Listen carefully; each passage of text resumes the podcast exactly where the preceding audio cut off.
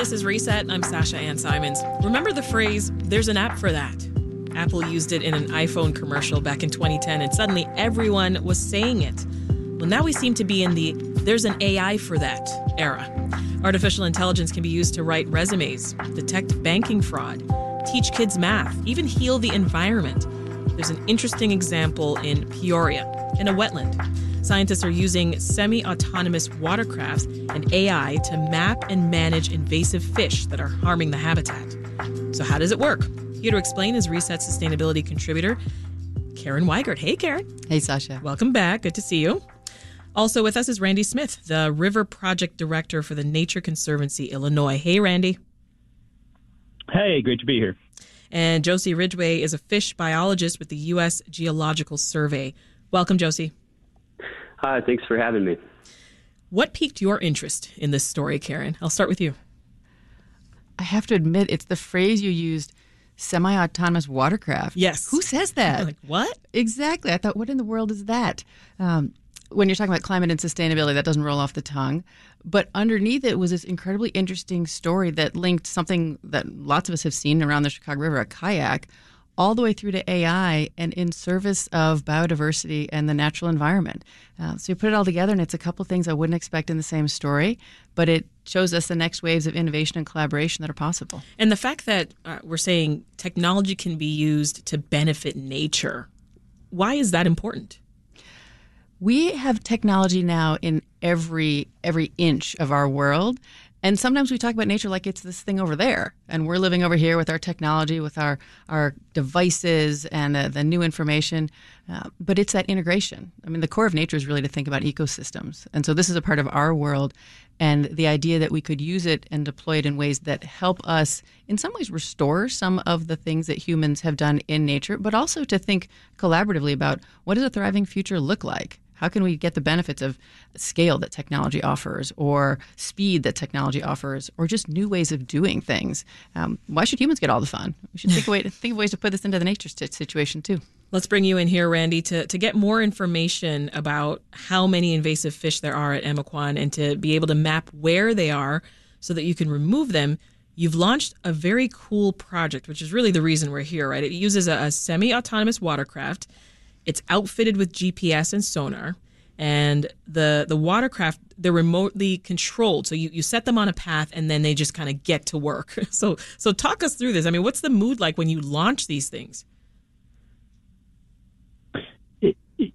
Yeah, so so this is kind of Josie's uh, part of the project. Uh, he's kind of the expert on the on the the watercraft, so I'm going to let him chat about that real quick. Sure. Sure. So uh, is a very large uh, backwater habitat that we're dealing with with a very large population of invasive carp. Um, so we developed these semi-autonomous watercraft, which is just a fancy uh, term for uh, GPS-enabled kayaks. And so we're using off-the-shelf technology from um, any sporting goods store that you could get kayaks and, and trolling motors. And so we're deploying. What we do is we deploy four of these um, all at once into the nature preserve, mm-hmm. and and then they take uh, maybe five, four or five hours to complete their survey and come back to us. Wow, what were some of the challenges of the first launch? Like when when you tried this at night, Josie, I, I understand that one of the boats got stuck. Is that right? Yeah, that's that's right. So uh, we were using some some satellite imagery to take a look at Emiquon and, and come up with our our coordinate system for what what track these these kayaks are going to follow. And so one of our kayaks unfortunately did not return to us, and we had oh, to no. looking for it. And um, actually now we have uh, GPS tracking collars on, on our on our kayaks so that we can uh, we can keep a, a, track of where these these kayaks are at all mm-hmm. times. Yeah, for sure. Trial and error, right? Yeah. Uh, Randy, before we, we go any deeper, I want you to just take us to Emiquon Preserve for, for folks who haven't been there? What does it look like? Yeah, so um, it's the it's the the floodplain of the Illinois River. So so folks in Chicago are familiar with the river flowing out of Chicago. You know that's going to flow west for a long ways, and then it turns and heads south to the confluence with the the Miss uh, with the Mississippi near St. Louis. Uh, so we're we're this big backwater floodplain. Um, we're over 6,000 acres. Uh, we're a combination of lakes and wetland habitats. Um, in a in a big river bottom with with prairies and woodlands, and then a kind of a mostly wooded bluff. So this was the largest uh, contiguous farm in Illinois until the Nature Conservancy bought it and restored it. Uh, and to kind of give you an idea of that size, um, so, and to also show my uh, my ignorance of Chicago geography, uh, just looking on the map really quick, about about a similar size would be from uh, from what did I say? From North uh, North Avenue Beach west to Interstate 90, and then south all the way down to 31st Street Beach would be about the same size as as Emiquon Preserve. So we're a really big place. Yeah, that's pretty big. So, what effect then are invasive fish species having on uh, submerged aquatic plants at Emiquon? and by extension, the migratory birds. Yeah, absolutely. So, so we we have a lot of these different habitat types, wetland habitat types, uh, that all of these variety of species rely upon, whether it's whether it's larval fish or migratory birds. And some of these really important habitat types we've seen decline over the past couple of years, and we're trying to wrap our heads around what is is causing that. And we think a big cause is these invasive carp that have become rather abundant in Emiquon uh, and are kind of driving system change and leading to a decline of this habitat type and, and then a decline of these other important species mm-hmm. at our site. Uh, and Josie, I understand that these plants are really um, they're really important for fish reproduction because fish eggs or larval fish take shelter there, right? So, how are invasive fish making it more difficult for native fish to actually reproduce? Yeah, so when we're talking about invasive carp, we're talking about four different species. Uh, silver carp and bighead carp, they're the ones that are eating all the, the small organisms in the lake. And so we're talking about plankton, which all the native uh, young fish rely on for survival. So that's being taken out and then the grass carp are eating away the habitat, the the um, aquatic submerged vegetation, and then there's also common carp in there that are rooting up the, the vegetation and stirring up the water and and making it really muddy and poor quality. So we understand why is it so important that that native fish populations are able to grow, Josie? How does it make the habitat more healthy? Um, so the the native fish, uh, we need those for uh, for, for biodiversity and is having a healthy ecosystem. Uh, whenever the ecosystem is degraded by invasive carp, um, it not only impacts the fish, but it, it impacts everything in the, the preserve, all the way up to the waterfowl. And, and Karen, we talk a lot about carp. Uh, we've talked a lot about it on the show.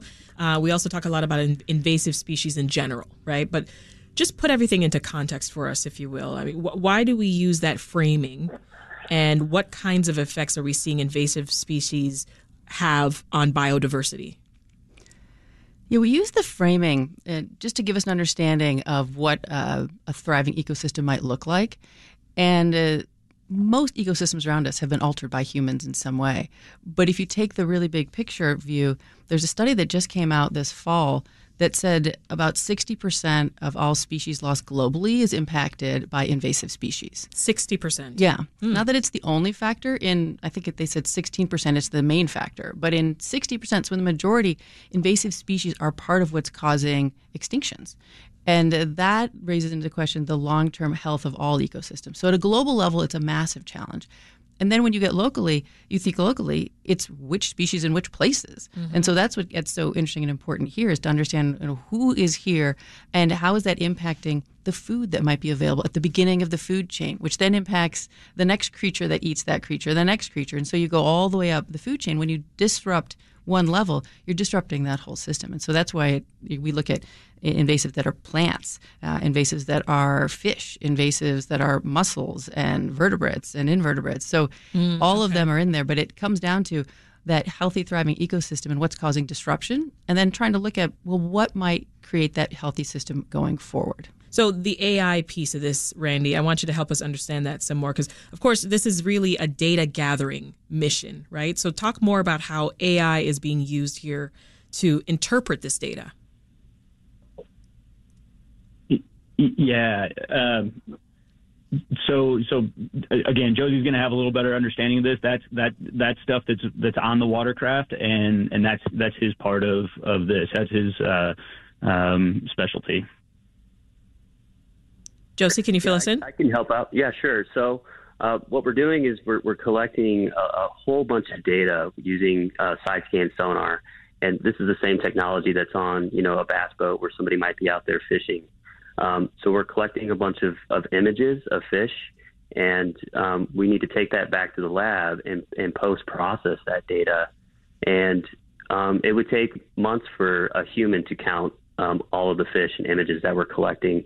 So we're developing machine learning models, which is a subset of artificial intelligence, mm-hmm. so that we can rapidly count fish within those images and not, not only count those fish, but also get the size of those fish as well so that we can speciate to invasive carp, which are, in, in Emiquon's case, uh, most of the larger fish are invasive carp, and so that we can easily identify invasive carp from uh, what might be a, a bass or, or another uh, smaller native fish. Mm-hmm.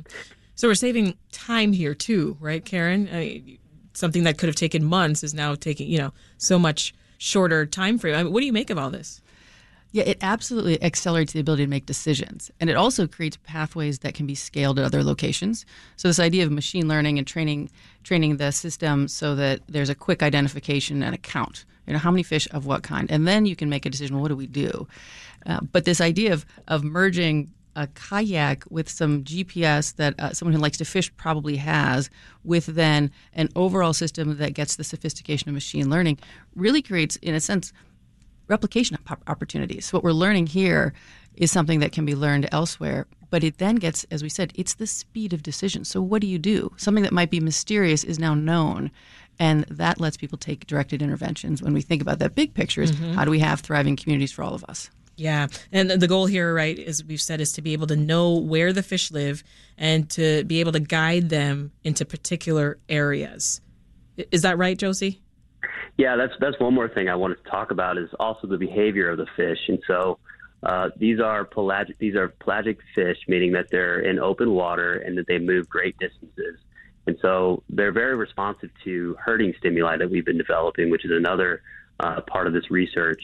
Uh, we're using sound, underwater sound, and electricity, uh, where we're driving these fish from one location to a central location uh, towards the bank, and they're more easily uh, can be removed using things like beach seines and, and, trap nets, and even large corral nets, where we're talking about mm-hmm. um, hundreds of, of yards of net that we can wrap around hundreds of thousands of pounds of fish at once. Yeah, so so once you know where the fish are, you're hoping to be able to remove them in in large quantities. I mean, what happens to them after that? What happens to them after that um, is a decision up to the, the Nature Conservancy or, or the, the, the commercial fishermen or, or, partners that we're working with that are doing the removal.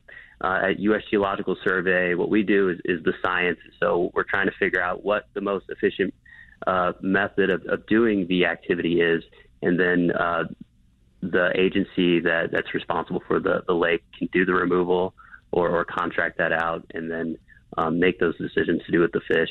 Um, sometimes those fish will go to um, for fertilizer mm-hmm. and, and, farming. Or uh, bait, right?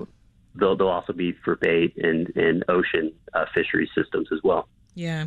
Does the sonar hurt them? No, the sonar I had to ask. fish.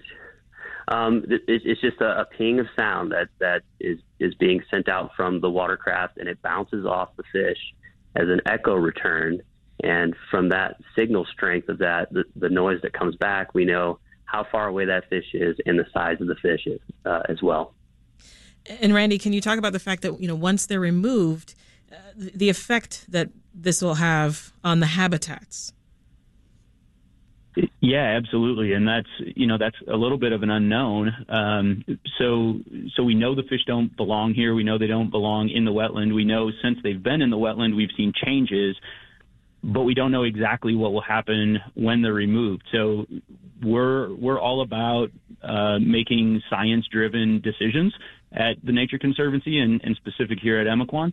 Um, so understanding the effects of this uh, is, is, a big deal to us so that we can make those recommendations uh, to other managers in other places as well. We think that there will be a strong positive response uh, in terms of habitat quality and, and native spe- uh, native species, um, you know, numbers, abundance, and, and, things like that bouncing back.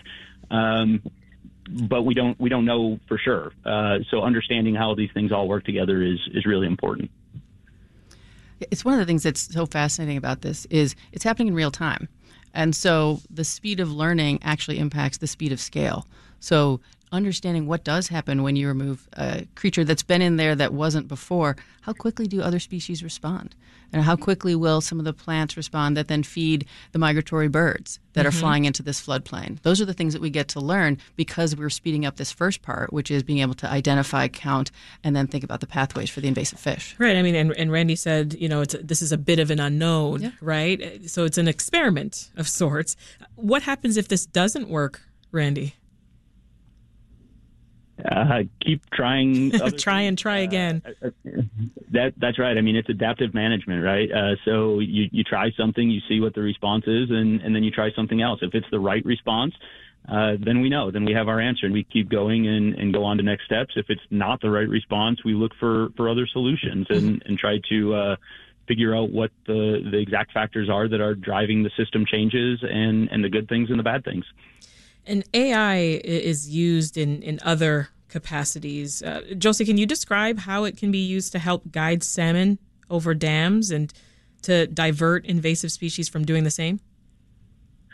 Yeah, that, that's another project that's going on in the Emiquon that uh, Randy's involved in. Uh, I don't have specifically involvement in that project, so I'll go ahead and let Randy um, take that answer.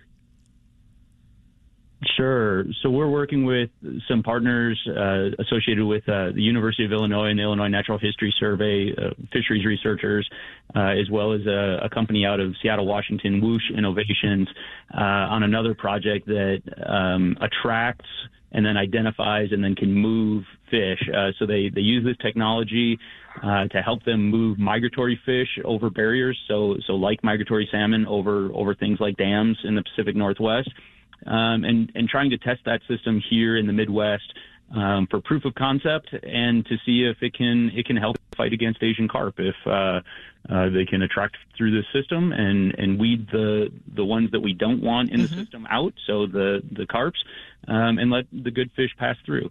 Um, so, so that's ongoing at Emiquon as well, uh, uh, with a, a, large system set up uh, adjacent to Emiquon in the Illinois River, um, and and hopefully results from that will be really useful and applicable as well. And before I let you all go, tell us what's next for the semi-autonomous watercraft project.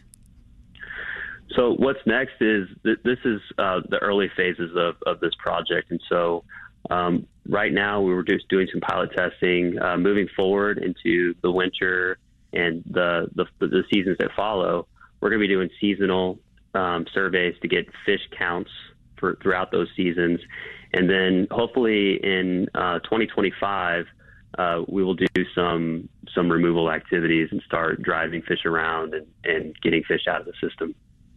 That's Josie Ridgway, fish biologist with the U.S. Geological Survey. Randy Smith, the River Project Director for the Nature Conservancy Illinois, and Karen Weigert, Reset's sustainability contributor. Thank you all so much.